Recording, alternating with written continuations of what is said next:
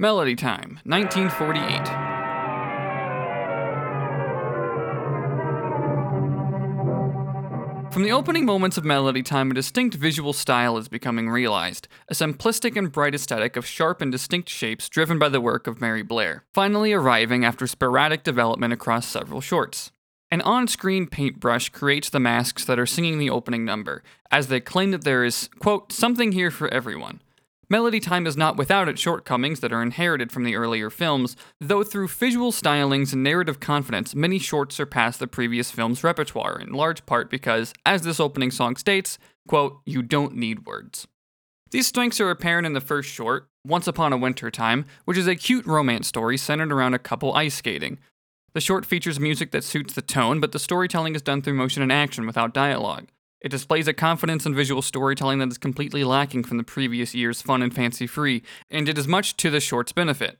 Many Disney shorts and features are indebted to the narrative stylings of early silent film as the studio begins to work very shortly after the innovation of sound in cinema, and Wintertime is a large testament to the strength in that simplicity. The short does rely on one sign to indicate thin ice ahead as the conflict begins to arise, but even those character beats are primarily played out through motion that characterizes the couple and the two rabbits mirroring them. The short's plot progresses following the young man of the couple as he upsets his date by jokingly covering her in snow, and as she begins to lose her balance, he struggles not to laugh until she walks off pouting.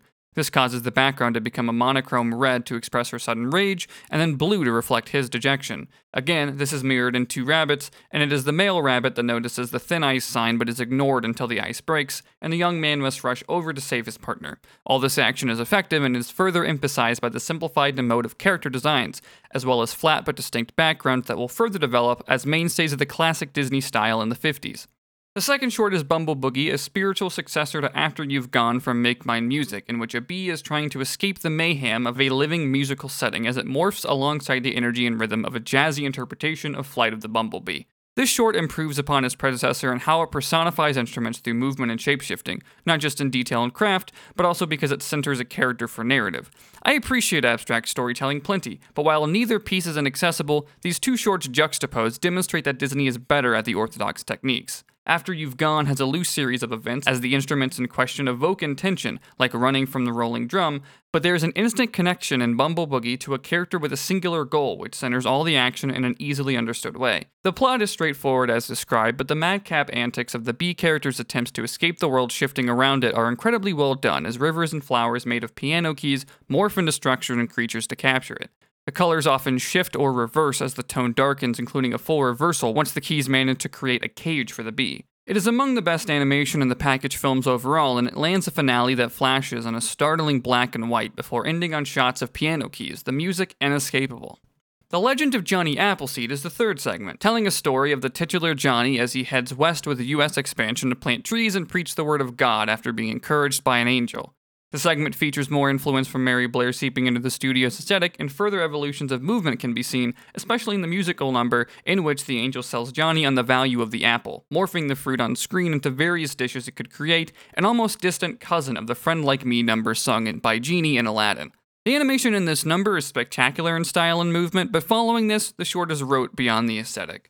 While it strikes a good balance of narration, dialogue, and music, it still runs long and depicts a historical vision of U.S. Western expansion as various Native American characters are seen dancing around with these settlements, suggesting Johnny simply brought everyone together happily with his trees and religion. In the segment's final moments, Johnny walks over gorgeous impressionist landscapes featuring incredible waterfalls, snowy fields, and a mountain path that feel directly pulled from Blair's concept art, much like the ending shot of trees fading into clouds above a strawberry sunset. The next segment, Little Toot, similarly lacks dialogue on top of its musical accompaniment.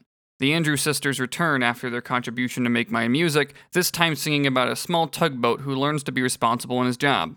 This happens after he causes a large accident trying to help, beaching a large cargo ship and destroying part of a city. The short's aesthetic is far from the hyper real, so the destruction is more comedic than impactful, likely by design as to not give this short a scale above its own pay grade. But this moral tale of learning a designated role works as a simplistic one, and the marriage of visuals and music is effective as he saves a boat from a storm and is paraded on his return.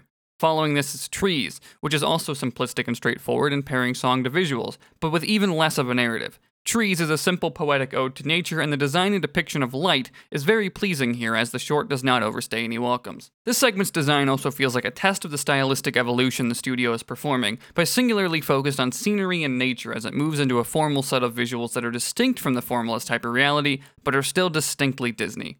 The next musical number is Samba Time, which is another entry in the series of shorts starring Donald Duck and Jose Carioca. This time, their third partner is the Aracuan bird, known for his silent hijinks, who is seen trying to revive them from a slump. Their emotional state is reflected in their blue shading, much like the visuals in wintertime, and as the bird plays them samba music, the instruments in his hand morphing into what he needs, their colors restore to their usual vibrancy. The movement in this piece is spectacular. The camera follows the scene into a large and growing glass filled with color changing liquid that holds a dreamscape for another live action performer to play organ. The colors are vivid and arresting, and this is the best application of mixing live action with animation yet, far surpassing the segments in previous package films. The final segment is regrettably the longest and houses many of the flaws of the era that the feature had appeared to have shed beforehand. While not outwardly bad, Pecos Bill is boring and front loaded with live action cameos as children are explained the story of Pecos Bill. The short depicts Bill's coming of age and his world bending strength, including lighting a cigarette on a lightning bolt, and the style feels subpar to what the studio has shown earlier this film. The style is regressive, a trait made worse by the length and placement in the anthology. It is difficult to find much in Disney's attempts at this style of antic comedy when their best skills lie elsewhere, resulting in these shorts feeling like subpar attempts to capture what Looney Tunes perfects. It also is unfortunately another instance of Disney's shortcomings with race representation, as one of the myths of Pecos Bill involves chasing Native Americans from a location in which they are chased so fast that their quote, war paint comes off and paints the rocks, all while the lyrics call them by a slur. The story's final act is a digression from his inhumane strength as a gorgeous woman rides into town and he tries to court her. Her design is striking, her waist is non existent, allowed by the cartoon aesthetic of her setting and surrounding cast, but her facial features are more detailed and headed toward the hyperreal than Bill himself. There is considerable personality given to her through movement and facial expressions, but she is largely a source of comedy in this short, and the next package film features a female lead that is a further evolution on this type of design as the studio inches closer to Cinderella. The story concludes with a love lost as Bill's bride to be sets a large bustle under her gown before she goes to ride his horse, and because his horse is jealous of the attention, he bucks her off and she bounces on her bustle until she is rocketed to the moon. Despite the godly strength that defined the entire state of Texas, Bill was not able to save her from this fate. Through many steps forward and some hefty steps back, Melody Time cuts together with a final impression not that different than many of the package films before it. But these experiments and signs of growth in the studio undoubtedly pay off in the years to come. The next film is the final package film of the era and returns to the format of two longer shorts, and they showcase the final stepping stone between 40s Disney struggling to stay afloat and the 50s Disney that is on top of the world again. Next up, The Adventures of Ichabod and Mr. Toad, 1949. Please go to ghostofjoe.com to see all these essays. You can also find a link to this one directly in the show notes of this upload, and there you will find in text citations and works cited, and share it with anyone who you think cares a lot about Disney animation. You can also find myself on Twitter at Ghost of Joe, Ghost of J-O. The music used in this audio version is from The Skeleton Dance, a Disney Silly Symphony short. Thank you for listening and reading.